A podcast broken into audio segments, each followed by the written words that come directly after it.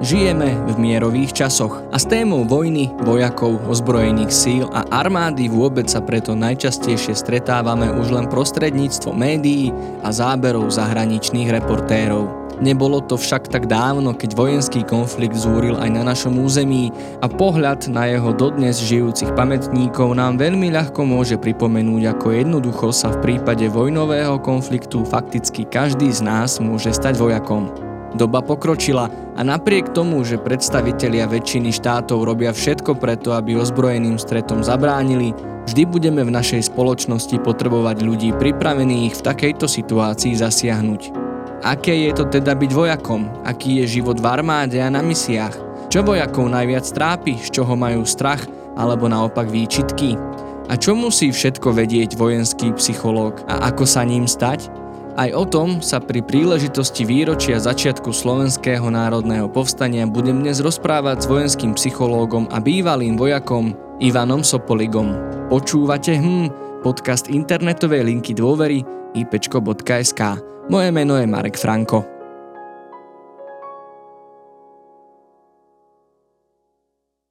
A mne je veľkou cťou privítať v našom podcaste vojenského psychológa Ivana Sopoligu. Ivan, ahoj. Ahoj. Tak poďme rovno na vec. Už sme tu mali v našom podcaste dopravného psychológa, školskú psychologičku, vlastne niekoľko, väzenského psychológa. A teraz doplňme si ďalší ten dielik do tých rôznych psychologických odborov, tebou ako vojenským psychológom. Čo teda robí vojenský psychológ, čo je náplňou jeho práce a možno ak by nás počúvali nejakí študenti psychológie a zaujímalo by ich to, ako sa ním stať? Čo treba splniť, aby sa človek stal vojenským psychológom alebo psychologičkou? Tak začnem teda zo začiatku a tá prvá otázka, že aká je náplň, alebo teda aký je rozdiel. Tak ja skôr ten rozdiel, má to dve roviny. Armáda ako organizácia skladá ako keby z dvoch častí. Jednak sú to profesionálni zamestnanci, to sú vlastne ľudia v uniforme pre mňa, a druhí zamestnanci, ktorí tú uniformu nenosia a plnia trochu iné úlohy ako, ako tí ľudia v uniforme. Čiže pre tých ľudí mimo uniformu som klasický psychológ, ako tí majú tie veci ako bežní zamestnanci, by som povedal, a možno to špecifikum, v akom prostredí pracujú.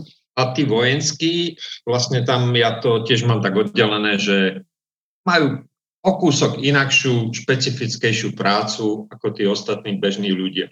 Takže mm, veľký rozdiel by som ako nevidel. Tá psychológia, akože 90%, alebo 90, no, ťažko sa mi to hovorí nejako na percentá, že koľko je to špecifikum, ale určite vyše 90% je to bežná práca s ľuďmi, len prihliadať na špecifika ich povolania. A ako sa stať? Jednoducho, prihlásiť sa na rekrutačnom stredisku, mať menej ako 30 rokov, klasické veci, čo sa dajú nájsť na web stránke, čiže mať vzdelanie v prvom rade a prihlásiť sa na tom rekrutačnom stredisku, alebo ak sa to volá stredisko výberu personálu, splniť kritéria a môže sa stať. Každá tá naša organizácia, lebo tá armáda sa skladá z viacerých zložiek, alebo teda ministerstvo má zložky ministerské a ozbrojené síly, ale prevažná časť ľudí v uniforme je v ozbrojených sílach a vlastne ale tie sa ešte delia na nejaké útvary a každý ten útvar má keby e, špecifické zameranie alebo teda náplň práce je tým vlastne s čím, aké prostriedky používa. Takže tam môže byť nejaká odlišnosť. Rozdelíme sa aj na pozemné síly, vzdušné síly a nejakú logistiku, čiže aj v tom je rozdiel, ako, akú náplň práce tí ľudia majú, aj ešte jednak tou veľkosťou toho útvaru. A plus ešte potom máme aj špeciálne síly, ktoré vlastne zase majú o kúsok inakšiu náplň práce ako tí ostatní. Čiže ešte aj ten psycholog na útvaroch jednotlivých má ako keby o niečo iné zameranie vzhľadom na špecifika toho útvaru. Mm-hmm. Áno, to sa vlastne dá dohľadať aj na, na tých vašich stránkach, že ku každému vlastne útvaru, či už sú tu tie pozemné sily, alebo ty si u vojenskej policie napríklad, rôzne tie taktické zložky, že každá tá zložka, taký ten väčší útvar má, má svojho psychologa, ktorý je pre nich špecializovaný. Ale keď sme sa bavili, keď si hovoril o tom, čo treba splniť, e, nejaké predpoklady, vieš to aj priblížiť, môžeš to priblížiť vlastne, že treba tam nejaké fyzické predpoklady alebo psychické? Je to nejako presne dané, že, že kto sa môže stať alebo kto sa naopak nemôže stať členom ozbrojených síl a teda vôbec takýmto psychológom? V podstate väčšinou armáda, ja som taký špecifický v tom, že je nás málo zamestnancov, asi v celom rezorte je, dvaja, traja sme zamestnanci mimo, mimo uniformu, ale keď e, ide človek do uniformy, ide vlastne do nejakého základného výcviku, a tam, aby sa stal vojakom, musí splňať tie kritéria. A viem, že sa to skladá z nejakého fyzického preskúšania, sú tam nejaké limity, ale pre mňa ako bývalého vojaka sú tie limity dosť nízke, alebo teda ja to považujem, že priemer populácie by ich mal dať, ale čo som počul posledné, že teda asi to súvisí aj s celkou našou fyzickou prípravou celej tej generácie, ktorá prišla po mne alebo terajšej, že sa menej pohybujeme, čiže tá fyzická zdatnosť je ako keby menšia, ale v podstate sú tam nejaké vytrvalostné disciplíny, základy koordinácie, čiže nejaké prvky gymnastiky sa merajú alebo proste skúšajú a plus nejaké šprintové veci, ako by sa to povedal, šprintové, uh, výbušnosť. Áno. Mm-hmm. Ale samozrejme potom aj intelekt je tam nejaký limit, je tam určite, um, ale tiež zase to nie je nejaké super hraničné, ako podstate ten uchádzač u nás je také, hovoril som kedysi zdravotná klasifikácia A, čiže bez nejakých, ja neviem, očných vád, 4 dioptrie, strop, potom určite by nemal mať kratšiu nohu alebo nejaké také, pretože tá práca je fyzicky náročná, čiže v podstate zdravý človek, ale nie, nie akože vrcholový športovec, mm-hmm. určite nie, ako zdravý človek, ktorý na sebe trošku dbá o svoju fyzickú kondíciu, tak by som to povedal. A plus teda, mala by to byť už trošku vyzretá osobnosť, proste niektoré tie prvky spolupráce, aby tam boli proste, aby sa vedel prispôsobiť tomu, že musí niekoho poslúchať. Čiže aj toto sa preveruje zase psychologickými testami. Uh-huh, uh-huh. A ešte mi k tomu napadá, že ak by teda niekto prešiel týmito výberovými kritériami a stal by sa členom ozbrojených síl, teda naozaj tým vojakom a teda aj zároveň psychológom, musí rovnako splňať vlastne e, tie vojenské limity, že musí prejsť tým výcvikom, musí vedieť možno narábať so zbraňou, akože stane sa z neho regulérny vojak, schopný akcie, ale zároveň teda aj psychológ? Áno, každý jeden, dokonca aj, e, čo viem, príslušníci cirkvi mm-hmm. prechádzajú s základným príjimačom lekári určite viem, že možno, že u kňazov nie som si 100% istý, ale všetci myslím, že idú a ostatní 100% idú všetci právnici, lekári, pomájúce profesie, všetci prejdú cez základný výcvik, potom ešte mm, sa delia podľa špecializácie, vlastne viem, že psychológovia chodili na nejaký dvojmesačný kurz vlastne, kde sa keby dozvedali tie odlišnosti toho. V podstate, už keď sa tam dostaneš, tak tá náplň práce je veľmi podobná, ale napríklad moje dve predchodky, niektoré nepoznám, na to miesto, kde som išiel ja po skončení aktívnej vojenskej služby, jedna vydržala dva týždne v skúšobnej a jedna asi po troch dňoch odišla bez udania dôvodu. Ako, ťažké je to pre toho nového psychologa nie tá náplň práce, ale spôsob fungovania tej organizácie. To je také asi, čo tých ľudí najviac zaťažuje prvé roky a hlavne keď sú neznámi a tým, že tá vojenská služba, základná vojenská služba, ktorá bola povinná, vlastne skončila. Tí, čo majú absolvovanú základnú vojenskú službu alebo ktorí zažili, čiže každý muž, ktorý bol zdravotne schopný, prešiel kedysi dvojročnou základnou vojenskou službou alebo vysokoškoláci ročnou, takže on vedel, do akého prostredia ide a mohol sa rozhodnúť a to prostredie poznal, ako funguje používajú sa tam špecifické skratky. Ja to vidím sám na sebe, lebo napríklad školím pomajúce profesie zo zboru väzenskej justičnej stráže v krízovej intervencii a pre mňa niektoré, len ich výrazy, ktoré používajú, už sú mi nejasné a mám problém sa niekedy v nich orientovať a to sme silová silová zložka, ktoré majú ako keby k sebe blízko. Ale pre civila, lajka, je to úplne neznáme prostredie v tej terminológii, že treba schod tam, použije sa do inej skratky, doniesť toto a ten deň je vlastne organizovaný, tak asi práci to ty nemáš. U nás je presne dané, že o 7 sa začína, 7.15 sa bude robiť toto, o 8 sa robí toto, hej, výcvik je ako škola a ešte aj tie prestávky, koľko trvajú, koľko je obed, čo sa robí po obede. všetko ako keby viacej štrukturované a je to jasné a nie, nie je to ako keby možnosť voľby v tom. A to nie každý je na to pripravený.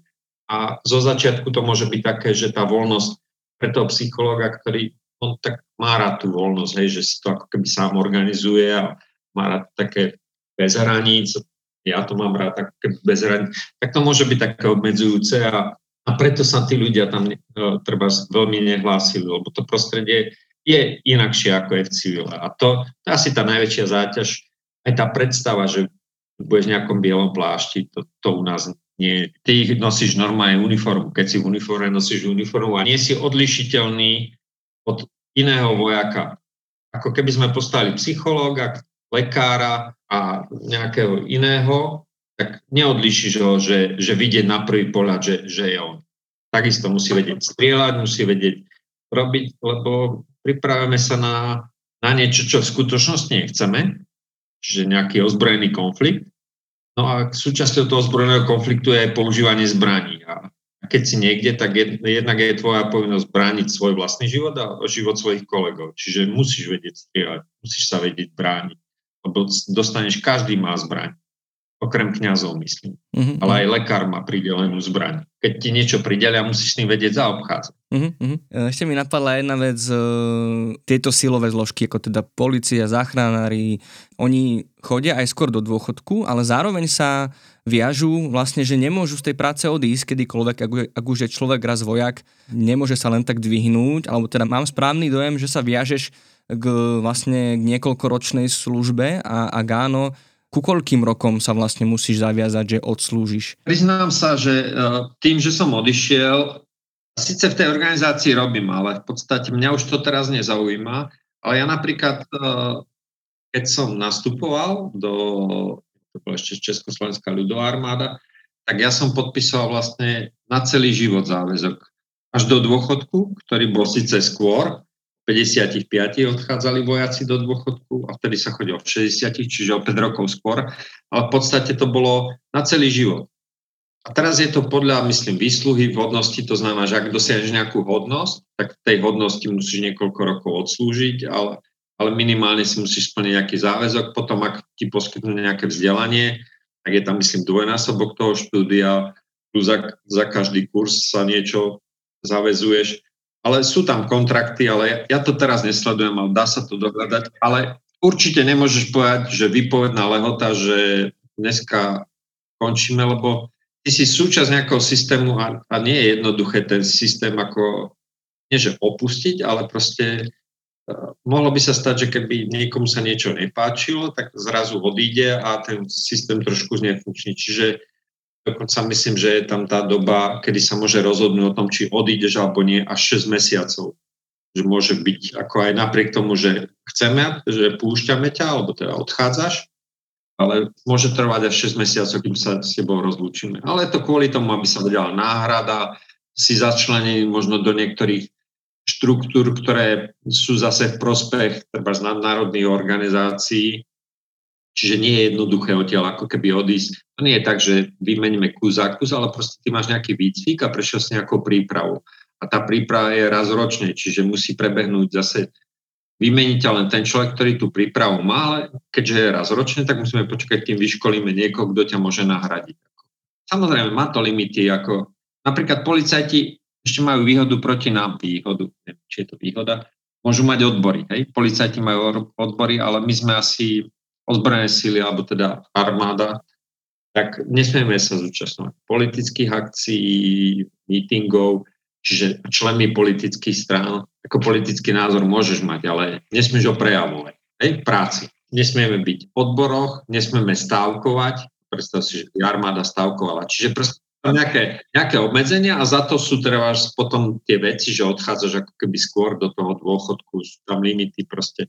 Ja to približím takto. Ty si teraz v Bratislave a povieme, že to štúdio by bolo, keď bolo v Bystrici, bolo by fajn, tam ho nemáme, alebo potrebujeme ho tam, mm-hmm. no tak ho preložíme štúdio do Bystrice, ale zároveň s tým štúdiom preložíme aj teba. Ty povieš, ale ja tam nechcem ísť. A ja poviem, ale ty sa zaviazal, že budeš slúžiť tam, kde ťa potrebujeme. Takže pôjdeš do Bystrice. Mm-hmm. Dobre? čo rodina? No, tak príde za tebou.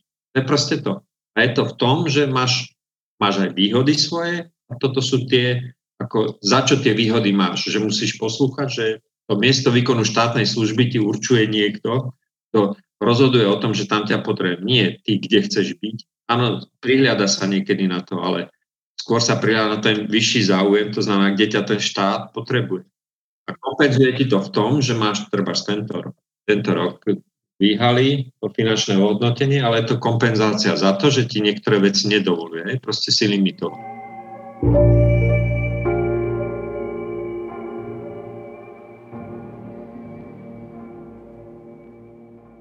Tak je to teda veľmi zaujímavé pracovné prostredie. Ty už si prezradil teda, že už nie si členom ozbrojených síl, stále si vojenský psycholog, ale ako civilný zamestnanec. Ale ak môžem ja doplniť, prezradiť, že si bol vlastne členom armády 26 rokov? Áno. Dlhé roky pracuješ s vojakmi a o tom sa vlastne chceme dneska rozprávať. Čo trápi vojakov? A, akí sú to ľudia? Čo sú problémy, ktoré ty ako psycholog s nimi riešiš alebo môžeš riešiť? A ja možno nahodím, keďže ja teda veľmi rád nahadzujem také príklady z amerických filmov, tak v tých amerických filmoch veľmi často vidíme, že tí vojaci, ktorí sa vrátia z misií, trpia posttraumatickou stresovou poruchou. Je to tak naozaj, že toto je problém, ktorý, ktorý trápi príslušníkov ozbrojených síl najviac? A ak áno, ako sa to prejavuje a ako s tým ty ako psychológ pracuješ? Neviem, či je to najviac, ale samozrejme, každý vojenský konflikt alebo teda každé prežívanie traumy, lebo PTSD nie je primárne vojenská vec, i keď ako tie výskumy začali na vojakoch, alebo teda zistilo sa časom, že tí vojaci, ale napríklad Chorváti, ktorí zažili vojnu na Balkáne, tak robili obrovskú štúdiu na 200 tisíc ľuďoch o PTSD. A neboli to vojaci, lebo oni tú regulárnu armádu mali maličku vtedy, keď, keď bola vojna v Jugoslávii. A bolo to vlastne, tam ten spúšťač je každé prežitie traumy, ako vo svete PTSD je oveľa viacej rozšírenejšie v globále, v globále hovoríme, medzi bežnou populáciou alebo medzi civilmi ako medzi vojakmi. Áno, vojaci sú tým ako keby najviac ohrození, lebo sú vystavovaní najviac exponovaným situáciám. Ale napríklad u nás oveľa rizikovejšia skupina ako vojaci. Typujem, že sú skôr hasiči, ktorí chodia, tá prvá, čo chodí k nehodám. Nie veľkej, ale takí malí hasiči chodia no, také zásahové týmy, kde oni sú prví pri nehode, dokonca hasič je veliteľom zásahu Takže áno, jedna z tých oblastí je, ktorej sa venuje vojenská psychológia, je prevencia predchádzaniu PTSD, čiže my nečakáme, až to vojak dostane, alebo teda, že ju získa, ale robíme všetko preto, aby ju nezískal, lebo tá etiológia je dosť taká zvláštna, že nezáleží to od počtu misií, nezáleží to od jeho vycvičenosti, od jeho veku, vzdelania. Proste môže to dostať chlap, ktorý bol, alebo žena, ktorý bol 5 krát na misii uh-huh. je rovnaká pravdepodobnosť toho, ten, čo ide piatýkrát a prvýkrát, alebo približne rovnaká, že nie je tam nejaký, nekoreluje to s ničím ako tak výrazne, že by, si, že by si povedal, toto je riziková skupina. Hej. Sú rizikovejšie krajiny, podľa toho sú aj tie misie ako keby finančne ohodnotené, alebo teda niečo, alebo aj tá starostlivosť a príprava je inakšia. Čiže tam, kde prebieha nejaký ozbrojený konflikt, alebo používa sa viac tých zbraní, tak sú rizikovejšie, alebo dochádza k výbuchu nástražných systémov, čiže proste kde, kde je väčšie riziko, že tú traumu zažiješ, aj keď sprostredkovane, len tými následkami, že to vidíš, nemusíš ju zažiť osobne. To je, to je ďalšia vec, ktorú ty môžeš byť tej traume vystavený ako keby sprostredkovane, že napríklad spúšťačom niekedy býva u ženatých, tých, čo majú deti, to, že to vidia na cudzích deťoch.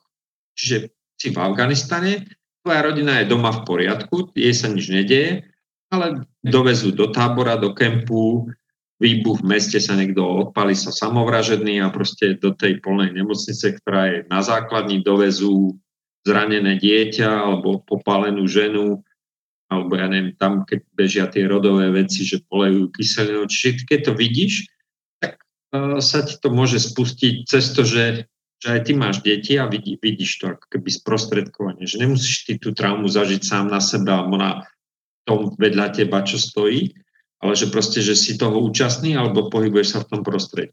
A preto robíme tú psychologickú prípravu jednak o svetu, že takéto veci sa tam dejú, že sú tí ľudia na to pripravení, vedia o tom.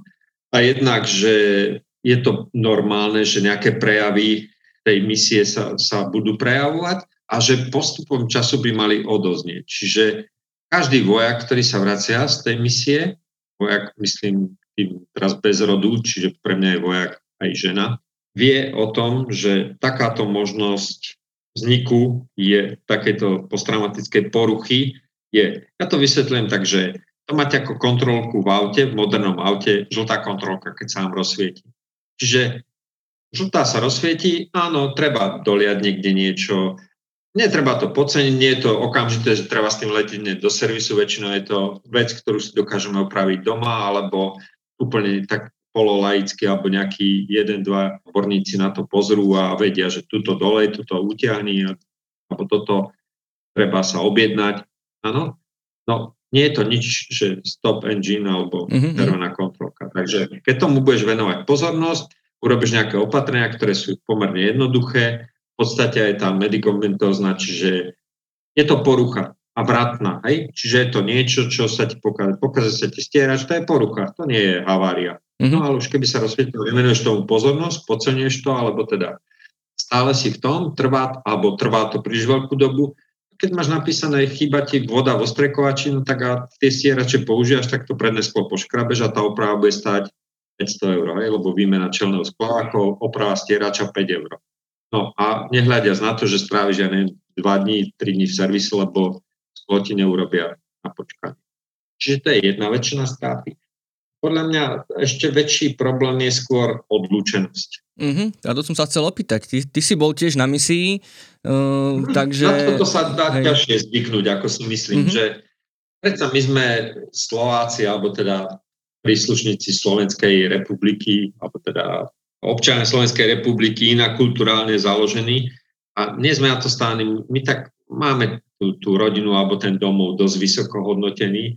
A proste keď si ten domov nemôžeš mať pri sebe, napriek moderným technológiám, tak to vidno krásne na deťoch. Deti to vnímajú ako, my dva sa teraz na seba pozeráme a ja viem, že ty si skutočný a, a že áno, ale nemôžem sa ťa dotknúť, áno. Uh-huh. A to pre tie deti je televízorik, pre tie menšie, ja neviem, do 5 rokov, čiže je normálne, že prídu domov a oni vidia ocka v televízore a sa nechcú k nemu priblížiť, lebo ho po roka nevideli, napriek tomu, že každý deň spolu skypovali, hej alebo videli fotky jeho, ale proste, keď je to bez dotyku, nie je to skutočné.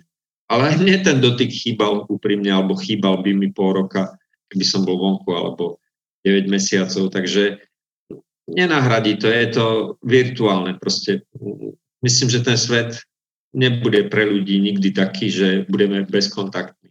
Takže tá odlučnosť robí veľa a tá bezmocnosť, keď sa niečo deje a ty si, ja neviem, 3,5 tisíca kilometrov odtiaľto, to nie je, že objednám si na druhý deň letenku a som doma, ale minimálne, keď aj na ten pohreb, keby sa niečo dialo, tak, tak je to otázka troch, štyroch dní, kým sa to zmanéžuje všetko, lebo proste tie krajiny nie sú bezpečné, alebo nelietajú tam bežné linky, alebo nesedíš vedľa letiska a nevieš sa prepraviť hneď domov. Ja som v Iraku zažil, že jeden sa nedostal na pohreb vlastnému otcovi. Proste nešlo to urobiť tak, prišiel až po pohrebe. Proste niekedy s tým treba rátať. Alebo aj tá bezmocnosť, že niečo sa deje, a neviem, máš manželku a ochorie a tie Marfiov zákony sú také a, a ty vieš, že je v nemocnici a rád by si ju išiel pozrieť alebo nejakú podporu a no ale nedostaneš sa tam alebo rozmýšľaš, že kam išlo dieťa. Áno, vieš, ty máš niekoho, kto sa o to postará, ale stále je to, vieš, keď si doma si to zmanéžuješ, ale keď, keď si ďaleko na diálku, aj keby si bol len v, tom, v tej Jugoslávii, hej, bývalej, ja neviem, ale je to stále 800 kilometrov, no, nedá sa to tak manažovať ako tu. Proste tu sadneš do auta a za 3 hodiny si v Košiciach a už to manažuješ. Hej. Aj tak sa ti zdajú byť tie 3 hodiny veľa, ale nemôžeš slobodne povedať, odchádzam, idem si riešiť veci. Proste to sú tie limity, ktoré sú tam v tom. A nehľadia, že, že tie veci niekedy jednak tá, to odlučenie je tu na Slovensku, že to je to, čo som ti povedal, že ťa preložíme tým mm-hmm. štúdiom do, do Banskej Bystrice. Čiže už to je, to niekedy býva problém, že tí príslušníci dochádzajú, chodia na týždňovky, hej, trebárs, alebo teda, no ale niekedy máme zamestnania aj cez víkendy, čiže z týždňovky je dvojtýždňovka, je výcvik, tak zrazu misia trvá pol roka, alebo teda sa to volá operácie e, medzinárodného krízového manažmentu, takže tá operácia trvá väčšinou 6 mesiacov, ale tá príprava do nej 2 až 3 mesiace. Čiže ty reálne si z domu 9 mesiacov tie prvé sú prestávky, lebo sa dostaneš cez ten výcvik domov, alebo raz za dva týždne na víkend sa dostaneš domov. Ale aj tak je tá doba, že vlastne tá misia je v podstate rok z tvojho života. Keď doma malé deti, tak vie medzi druhým a tretím rokom tie zmeny sú obrovské. Hej. 14, 15 trošku priberie, trošku zhrubne hlas je väčší, ale aj ten rok je veľa. Už u tých dospelých to nie je také, ale, ale v podstate je to rok z tvojho života preč, alebo a z tej rodiny. A hlavne tá rodina sa naučí fungovať inakšie bez toho človeka. Čiže on zase ide a v podstate mu sa to tak nezdá. On nemá ten pocit, že odišiel, ale ten návrat, keď tá rodina žije ako keby bez neho, tak sa musí naučiť niektoré veci jeho suplovať a teraz on sa musí zase včleňovať. Čiže aj to včleňovanie do rodiny je niekedy problém. Ale na to sme tam my, sme o tom hovorili, upozorňovali ich, alebo teda hovorili im, že toto ich čaká, lebo tie veci sú ako keby zrejme. V podstate myslím si, že tento program čleňovania a odlúčenosti máme celkom dobre spracovaný, aj nám funguje. Horšie asi v tej starostlivosti o tie, tie rodiny, ktoré ostávajú tu. Je to taká ekonomická otázka a nemáme, bohužiaľ, bohužiaľ, alebo neviem, ozbrojené sily Slovenskej republiky nie sú stavené tak ako zahraničné armády veľké, ktoré sú, že sú obrovské. Vlastne oni majú vojenské mesta, posádky, kde žije, sú asfaltové cesty, ale v podstate ty žiješ na základni, ideš ako keby do roboty o, o 2 kilometre ďalej, kde je nejaká výcviková dráha, niečo tam robíš, je tam strelnica, možno o 10 km, ale všetko je ako keby v jednom objekte. Ty žiješ Vlastne celý ten objekt patrí ako keby armáde a ty na kraji toho predmestia máš tam nejaké vojenské domčeky alebo byty a ty tam žiješ a vlastne aj tá tvoja rodina tam žije, čiže ona je ako keby tá komunita je bližšie, ale u nás je, ja neviem, v Seredi je útvar, príklad poviem, a uh, sú tam, je tam nejaká ženina rota, povedzme, tam má 100 ľudí a z tých 100 ľudí traja sú zo Seredi, dvaja z Bratislavy, štyria z Čadce, ďalšie ja neviem, z východu a proste celé Slovensko. Čiže tie rodiny uh, sa nepoznajú. Tí vojaci sa poznajú, ale ich rodiny sa nepoznajú. Čiže tá podpora krížom na tej základni to ide urobiť, že tie rodiny moje v sú z jednej roty a ona vie, že môj manžel je v Iraku, ale ona je z vedľajšieho domu, čiže oni vedia, že čo ich čaká, kde sú nasadení, ale v podstate tu každá tá naša slovenská rodina, alebo tá rodina príslušníka ozbrojených síl je, je ako keby od ďal. Málo sa ľudia poznajú, čiže vlastne ani tú podporu alebo tie informácie tak nemôžu zdieľať, že ako písal ti, vieš, už je to predsa inakšie. Suseda len pri káve, keď sa ráno stretnú a po cestou do obchodu, môj sa ti ozval? Jasne, ozval, píšal toto, mám ťa pozdravať. No ale v podstate tu tie ženy, alebo teda tí, tí domáci, čo sú, tak nie, ale aj tie deti sa treba poznajú, vedia, že hej, môj otec alebo moja mama je v Iraku, vedia o sebe. A oni spolu slúžia, oni spolu tam ako bývajú, ako keby na jednom sídlisku. Už keď na jednom sídlisku bývaš, je to predsa lepšie, ako keď v inom meste.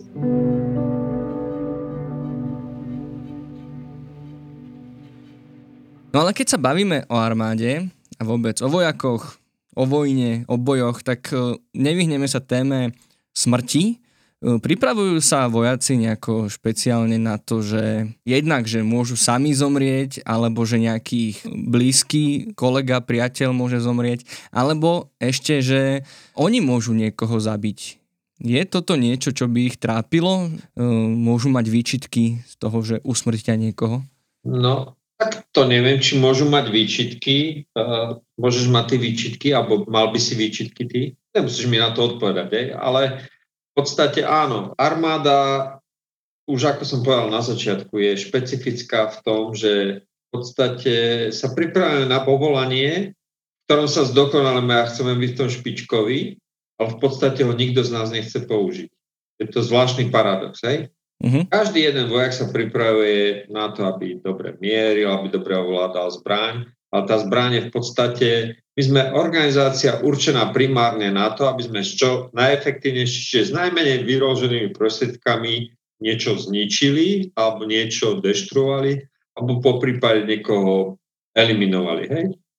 Áno, tá smrť tam je, len sa o tom tak nehovorí. A nikdy sa nehovorí, že ideme niekoho zabíjať. Proste ty ideš splniť nejaký cieľ. A to je to isté, čo proti nám niekto chce splniť nejaký cieľ. To nás obsadiť, alebo ja neviem, prejsť cez tento most. A keď ja mám úlohu strážiť tento most, tak mojou úlohou je tam nikoho nepustiť za cenu toho, že všetkých, ktorí tam pôjdu po tom moste, eliminujem, teda zastrelím alebo nejako inak zlikvidujem a po prípade ešte aj moji, aj ja, ktorí ho bránime, nesmieme odísť skôr, kým ten most neustrážime aj za cenu toho, že zahyneme pri tom my. Takto sa to berie, ale nie, že ideme sa navzájom zabíjať, alebo mm-hmm. teda ja idem niekoho zabíjať. Ja idem plniť úlohu a popri nej môžem ja zahynúť, alebo môžem niekomu spôsobiť smrteľné zranenie.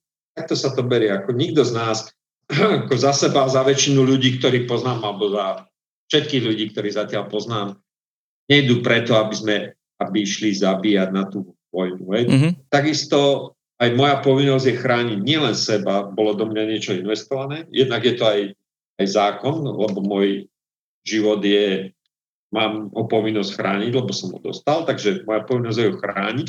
No a keď niekto na mňa strieľa, tak ako inak ho mám chrániť?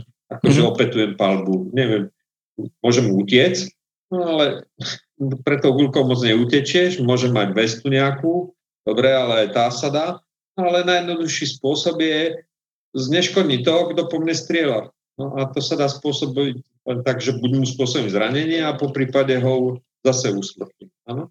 Čiže ja osobne by som z toho určite výčitky nemal, keby to takto bolo. Proste ten ozbrojený konflikt prináša, alebo to plnenie úlohy prináša. Ale primárnym cieľom Žiadnej armády nie je zabíjať druhých ľudí. Primárnym cieľom je, hovorím to, poškodiť, obsadiť nejaké územie, splniť nejakú úlohu, eliminovať ten odpor. A v podstate, keď sa to robí efektívne, tak je vidieť, že pri tom zahynie, väčšinou málo ľudí zahynie pri tom, pretože sa tá situácia spraví taká, aby bola bezvýchodisková, že ten odpor je zbytočný, radšej sa vzdajte, prežijete, lebo máme takú obrovskú prevahu, alebo sme dosiahli také úspechy, že, že aj keď teraz toto ten most necháte, aj tak sme už ideme od chrbta. Takže nechajte ten most na pokoji, stiahnite sa, zdajte sa, v podstate sa ani nestane, prežijete a takto sa tie vojny vedú, že ukáže sa tá technologická prevaha alebo v podstate eliminuješ im tie prostriedky tej obrany, zostanú holí bosy, ako keby viditeľný, hej, že proste áno, majú zbranie, ale proti tankom samopal nezmôže nič. Čiže keď ma obklúči 20 tankov a ja mám len samopaly, tak je nezmysel mhm. bojovať.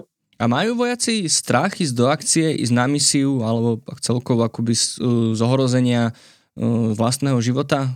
Alebo je na to nejaký mentálny alebo nejaký tréning, ktorý ich zocelí? Uh, mentálny tréning, každý výcvik je pre mňa mentálny tréning, čiže Väčšinou máme strach z neznámeho.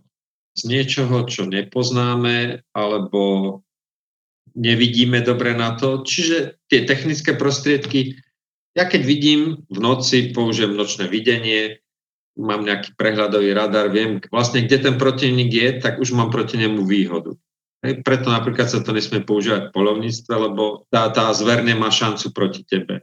Ale v tomto prípade môžeme mať technické prostriedky, čiže ty vidíš, Čiže ten strach tmy, z neznámeho, že nevieš, kde kto sa nachádza, odbúraš. A za druhé, ten výcvik, ja keď som presvedčený o tom, že to, s čím robím, ako ja mám svoje techniky nejaké a, a výcvik a viem, že keď takto budem robiť, že väčšinou sa ten úspech dostaví a že to tým človek, čím ku mne prišiel, tak pomocou tých technik a metód a toho môjho výcviku mu odstraním, tak to isté verí ten vojak, že keď sa naučí ovládať toto zbraň a keď urobí tie veci, ktoré má urobiť v tom poradí, v akom je naučený, zamierí, tak ten cieľ trafí, tak prečo by mal mať strach? Ako určite má nejaký rešpekt, strach, ako každý máme asi nejakú formu strachu, ale proste keď tú zbraň ovládam, viem, kde sú a viem a spolahnem sa na tých druhých, je ako rolescov. Takže vlastne jednak dôvera v svoje sily, že keď toto splním, tak je veľká šanca, že postupíme ďalej, alebo že sa dosť, splním ten cieľ a urobí to vedľa môj kolega a všetci ďalší. A to je práve ten subjekt tej, tej organizácie, prečo napríklad tak dlho trvá uvoľniť ťa z toho, lebo tá zladenosť je dôležitá, lebo najskôr je nejaký výcvik jednotlivca, potom je výcvik nejakého väčšieho kolektívu a potom sa to zlaďuje do väčšieho a väčšieho celku. Čiže áno, strach si myslím, že mávam. Ja, ja osobne som ho mal, ale nikdy ma neparalizoval.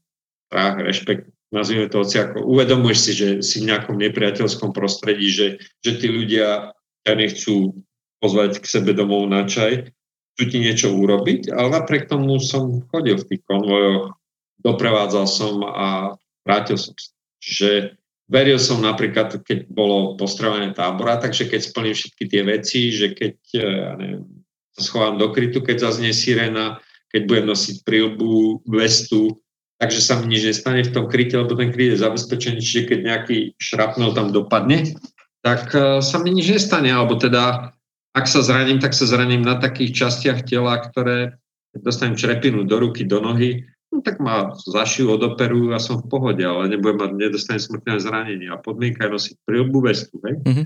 A nedívať sa smerom k výbuchu. Čiže vlastne, keď som spomenul všetky tieto ako keby bezpečnostné veci, tak vedel som, že v tom kryte prežijem aj, aj výbuch niečoho veľkého. A aj, aj sme prežili jeden takýto. Vytriaslo okna, rozmetalo nejaké opevnenia, ale v podstate okrem pár škrabancov, ako 600 ľudí ročne umiera na cestách. A pritom kto sa dá so strachom do auta, hej? Proste niekedy aj taký ten predpoklad, že dnes sa to nestane, hej? Ale to je to, keď máš dobrý výcvik, to platí podľa mňa všade, vzdelanie výcvik, no tak eliminuje všetky neočakávané ako keby javy. No a s tou vyššou mocou no, je to také, rátajme, nerátajme.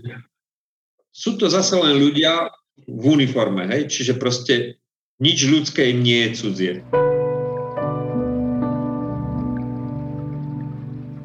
No a keď som v úvode spomínal vlastne tých e, veteránov, pamätníkov Slovenského národného povstania, e, venujete sa ako vojenskí psychológovia či už aj takýmto ľuďom, naozaj akože už e, vo veľmi pokročilom veku, ale ktorí zažili reálny boj, nejaký reálny vojenský konflikt, alebo aj vlastne tým vašim veteránom, ktorí si odslúžili niekoľko rokov boli na misiách a teraz žijú vlastne úplne iný život, ak odídu do výsluhového dôchodku. Je v opise vašej práce aj, aj takáto starostlivosť a možno, že ako človeka zmení takýto, takáto práca a aký je potom ten návrat do bežného života, keď to môžem takto s úvodzovkami nazvať? Mm-hmm. Bolo tam viacej tých otázok. Ako primárne sa nevenujeme ako vojenskí psychológovia vojenským veteránom z druhej svetovej vojny alebo z predchádzajúcich konfliktov. Vlastne až, povedal by som, moderným, čiže prvá vojna v zálive. To sú asi naši prví reálni veteráni, na ktorí ešte žijú a máme na nich ako keby dosah. Čiže to je ten prechod Československej ľudovej armády. Myslím, že to bolo ešte tak na, na pomedzi, neviem, nepamätám si, 2004 môže byť, že to bola ešte spoločná armáda tá prvá vojna v zálive, Jasne. úplne keď bola nasadená chemická jednotka. Čiže tam sú naši prví veteráni, ktorí reálne zažili nejaký ozbrojený konflikt. A potom vlastne je to, veľa máme veteránov z Jugoslávie, kde zažili a videli hlavne ťažké veci. A potom je to niekoľko operácií v Iraku, Afganistane, z pozorovateľské misie Golany. Takže áno, tým, tým ľuďom sa venujeme tak to poviem. Máme nejaké programy, ktoré sú ako keby povinné, čo musia absolvovať pred eh, vyslaním do zahraničnej operácie, počas nej a po nej, to sú povinné. Ako proste to je súčasť zamestnania, tam sú pripravovaní. To je tá, tá ako keby bral som skupinová vec, tu samozrejme individuálne ťa môže vyžiadať psychologa, keď je na misii. A potom sú ako keby už tie face to face, čiže vlastne keď sa vrátiš a ty pocituješ, že ten program tak úplne nepostačuje, alebo by si chcel riešiť niečo iné, ja som sa teda nestretol, že tie problémy, s ktorými ľudia chodia za mňou, že sú ako keby izolované, že, že vieš povedať, že čo je, ten, čo je tá príčina. Áno, spúšťaš niekedy vieš, ale čo je, že jednoznačne je to preto. Hej. Povedzme, tvoj kvázi rozchod s partnerkou, áno, nesie aj riziko, že je to kvôli tomu, že vykonáš vojenskú profesiu a chodíš na týždňovky, ale môže tam byť aj nesúlad povahový, môže tam byť objavený ďalší partner. Čiže nie je to izolované, že by si vedel povedať, že 100%, ako ten človek môže povedať, že je to kvôli tomu, že si vojak a chodíš raz za týždeň domov, alebo že si každé dva roky rok preč. Áno, a môže to byť výrazná časť toho problému, ale nie je jediná. Čiže ako izolovať to vyslovene na to, že, že tí vojaci z tých misií a že tá misia alebo tá, tá zahraničná operácia je, je to, čo ich najviac zaťažuje. Väčšinou je to zmes tých vecí. Áno, môže byť. Ale staráme sa o nich, pokiaľ o to prejavia záujem. Proste je ten program ako keby nastavený, robí sa screening, nejaké následné vyšetrenie, potom po troch mesiacoch ďalšie vyšetrenie, ak tam signuje nejaké prvky, tak máme ohľadom PTSD máme spravený program. Ohľadom tých bežných vecí je to zase o tej dôvere, o tom zdieľaní. Lebo ten psycholog na tom útvare trvá nejakú dobu, kým si cestu k tým ľuďom nájde, kým oni spoznajú. A aj tak nie vždy je záruka, že pojem k tebe. Niekto nechce ženu, niekto nechce muža, niekto nechce mladšieho, niekto chce staršieho. A ten psycholog je jeden na útvare a má splňať všetky tieto atribúty. Ale príslušníci majú možnosť sa obrátiť na kohokoľvek z nás, alebo aj mimo rezort. Takže možno, že niektoré veci ani nevieme, ale čo sa týka tých misie, ideálny bol stav, keď bol súčasťou tých zahraničných operácií. Teraz sa to rieši iným spôsobom. Lebo keď si súčasťou toho výcviku pred misiou, už poznáš tých ľudí ako keby lepšie, lebo nie sú z toho väčšinou domovského útvaru počas toho výciku vidíš, ako tí ľudia reagujú a môžeš to porovnať s tým, čo bolo predtým, čo bol ako keby nejaký štandard, koľko z toho je záťaž. A potom aj zbadáš na tom, že niečo sa deje, keď si s tými ľuďmi dennodenne v kontakte, tak to vidíš sám na sebe a na svojich kolegov, že keď sa niečo deje, nepotrebuješ byť na to psycholog, tú empatiu máme v sebe, tak padá, že niekomu niečo nie je zrovna najlepšie alebo že nemá najlepšie obdobie, tak prirodzene ľudsky sa opýtaš. Takže toto je také, že musíš byť medzi tými ľuďmi a zistíš to. No, len zase ich nesmie byť príliš veľa a mal by si ich vedieť, mať ich v tom procese, že si ich zažil ako keby bez záťaže, počas záťaže, aj v takej tej extrémnej, aj, aj v takých tých chvíľach, keď je pohoda. Hej. Takže áno, venujeme sa im, sú na to normálne štandardne spravené programy. Mm-hmm. A ešte tam bolo... Že či zmení táto práca človeka, alebo aký je ten život potom následne v civile? Neviem. To by si sa musel asi opýtať našich partnerov a partneriek, že či nás to zmenilo. Ale myslím, že, že to mení aj tie naše rodiny tým, že to vykonáš tú profesiu. Ako ja tiež verím tomu, že tá rodina policajta je trošku iná ako bežného zamestnanca, aj rodina ITčkara je nejaká iná že tá profesia sa tam niekde podpíše, že tie deti to vedia, že toto je syn policajta, alebo proste tá práca do tej rodiny určite príde, ale, ale či tak zasahuje, či, či ťa mení, no určite ťa naučí, ja neviem, treba mňa nejakej zodpovednosti. Ja, ja som nikdy nerozmýšľal napríklad nad tým, že vyhnúť sa tej misii. Pre mňa raz za niečo, keď dostávam nejaký plat, mne to príde taká, samozrejme, že proste tých ľudí neopustia, že ideš s nimi kdekoľvek, áno. Jasné, že som tam nechcel že som mal trochu obavy, ale proste je to moja profesia, tak keď je mier, tak tam žijem, mám z toho benefity a keď je akože trošku nepohoda, nejdem. Takže áno, nejaká zodpovednosť, tímovosť, proste ty zistíš, že sám nie si nič, ako keby, Hm, ešte ťažko sa hodnotím sám seba, akože to, to by museli iní povedať. Ale myslím, v podstate zostávaš tým istým človekom, možno tie črty, ktoré si mal, sa ako keby rozvinú niektoré viacej, niektoré menej. Ale napríklad ja môžem priznať, už som preč. Nikdy som nebol poriadku milóny a ani som nie som poriadku milóny doteraz, čiže nejaké komínky, s tým som mal najväčší problém, akože ukladanie veci do nejakých skriniek. Môj pracovný stôl vyzerá doteraz ako zmeť papierov, odložených vecí, proste potváraných knížiek, do toho súkromné nejaké veci. No proste ale ja sa v tom vyznám a tak to mám rád a proste to, to som sa naučil. Viem, že nenosilo sa to, bol som na to upozorňovaný, ale nebolo to také výrazné, že by nie.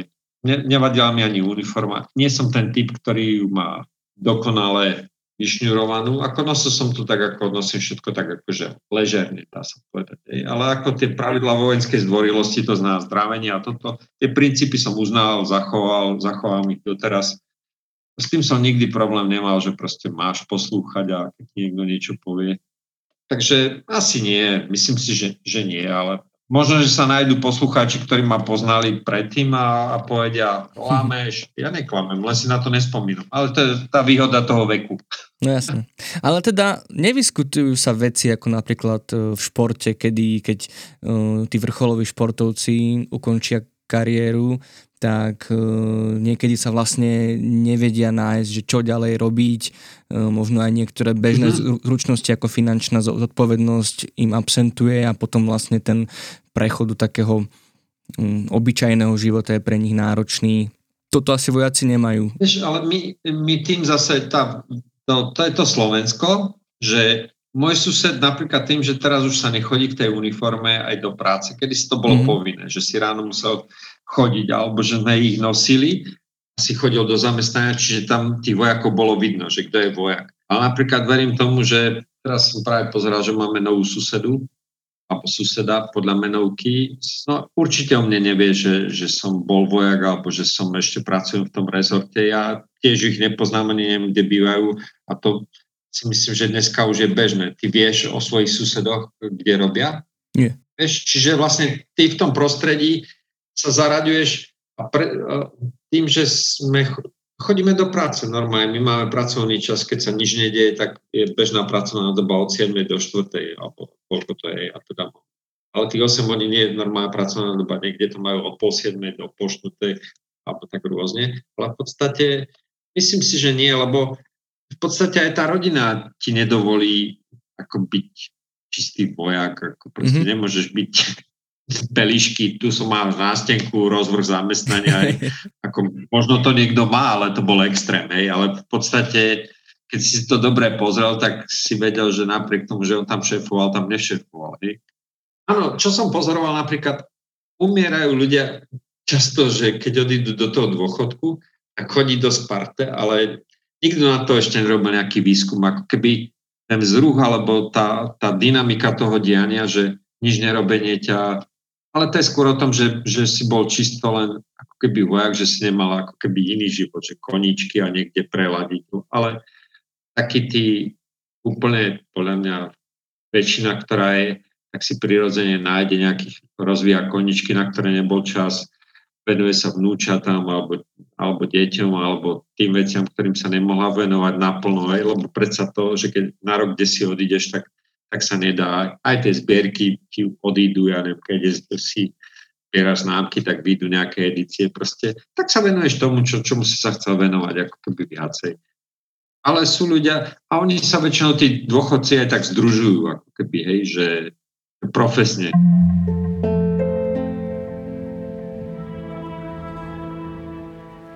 Dobre, tak myslím, že už sme naplnili až e, prečerpali čas. Tak poďme k nejakému nejaké záverečnej rade, ako je tu u nás v podcaste zvykom. E, dalo by sa hovoriť o veľa veciach, ktoré by mohli zaujímať e, klientov našich liniek e, dôvery, lebo napríklad, ak si hovoril o odlúčení, o nejakej samote, tak to sú presne u nás, u nás najčastejšie témy. Zároveň ako zvládať rôzne stresové situácie, ako sa na to vycvičiť, natrénovať, ako ich vedieť prekonať. Tak možno vedel by si k týmto dvom veciam, možno aj to, čo ty radíš svojim kolegom uh, alebo niečo v podobnom duchu poradiť aj našim klientom, teda že ako uh, zvládnuť nejakú samotu, odlúčenie a ako možno zvládnuť nejakú záťažovú, stresovú situáciu? Mm. Nechcem povedať nejakú univerzálnu radu, ale v podstate treba o veciach hovoriť.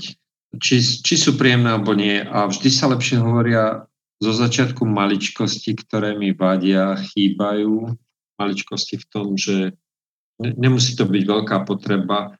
Keď to hovoríš od začiatku, ja verím tomu, že budeš vypočutý. To je jedno, či si on alebo ona, že budeš vypočutý, čiže treba tie veci komunikovať. Čiže aj to, čo sa mi páči, aj to, čo sa mi nepáči. Čiže aj chváliť, aj karhať.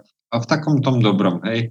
Nepozdravil si ma, je síce výčitka, ale nie je to také, že si nevychovaný. Čiže ako učiť od začiatku, ako keby tej slušnosti, poďakovať, pýtať si. A ja verím tomu, že tá odlúčenosť nenastane, lebo nežijeme sami, ale my sa dobrovoľne kávame hlavy dole, nezdravíme sa, neusmejeme sa na druhý. Ja napríklad neprejdem okolo predávačky, aby som ja prvý nepozdral, neusmial sa, nepochválil. Proste hoci akého, vážiť si jeden druhého, akože to, ale hovorím, komunikovať by som. To, to je asi také. A nebáť sa popýtať niekoho o pomoc. Akože lebo keď, keď som slušný, tak ja verím tomu, že tá slušnosť sa ti vráti. Čiže keď ja niekomu pomôžem s taškou a vidím, že nie, tak aj mne časom možno niekto pomôže. A keď nie hneď prvý, tak desiatý mi pomôže prejsť cez prechod. Aj podať niekomu paličku, počkať na ňu s výťahom, upozorniť, ja neviem, šoféra, že dobieha niekto. Proste začať tými maličkosťami, ktoré boli kedysi bežné, tak pre mňa je to asi o tom. A keď príde nejaký stres, ako vojaci zvládajú? Že... No, ak sa budeme hýbať, máme, sme v sú, súznení so svojím telom, sme vyšportovaní, tá fyzická odolnosť ide tiež so stresom. A keď chodíš a trošku niečo pre seba robíš, tak myslím, že posilňuješ ten organizmus aj na tej mentálnej úrovni, lebo každý deň napríklad chodiť na prechádzku, chodiť len, chodiť, hej. Keď si mm-hmm. poviem, že prejdem 500, už sa nikde vôľovo posuniem, 500 krokov denne spravím. Začnem tým maličkostiami, alebo dva výťa, pôjdem o dve poschodia menej výťahom, bývam na 8, tak na 6 idem výťahom, o dve poschodia zídem. To môže asi každý trénovať. Či s nákupom bez neho. Ale keď už si poviem, že a, zajtra mám nákup, že odklad, nie, začni takto, takže pestuješ aj takú tú odolnosť, keď ju máš. No, a zase aj v tom strese sa dá človek, no v strese už tak veľmi nie, ale keď je ťažko, keď začne, že cítim, že nie som v pohode, tak už tým treba začať, nie čakať, kým ma to zavali a zvalcuje, lebo tým by som si asi neporadil ani ja, keby som čakal, kým ma to položí, lebo keď ma to položí, už, už je neskoro, ale keď, keď mi začína byť trošku ťažšie, tak, tak si vypýtam, že potrebujem si oddychnúť, potrebujem sa porozprávať, alebo nechcem niečo robiť. Ale sú veci, ktoré, ako ja verím tomu, že veľa máme v svojich rukách. Takže začneme u seba a rozdávajme a dostaneme. Ja v to verím. Super, tak ďakujem veľmi pekne. Našim hostom bol vojenský psycholog Ivan Sopoliga. Ďakujem a prajem všetko dobré. Dovidenia, všetko dobré.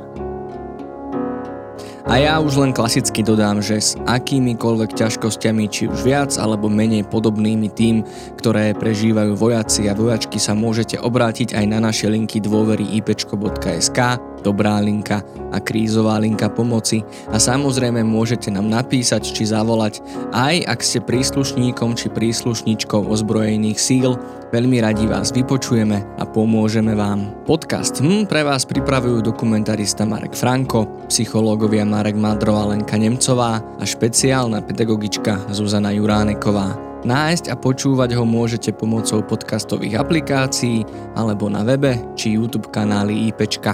Ak nás máte radi, budeme veľmi vďační, keď nás podporíte. Buď odporúčaním na sociálnych sieťach, finančne cez platformy Patreon a Darujme, alebo prenájmom nášho štúdia. Na budúci týždeň budeme mať krátku prestávku, takže sa budeme opäť počuť až o 14 dní. Dovtedy ďakujeme za pochopenie a vašu podporu a nezostávajte sami.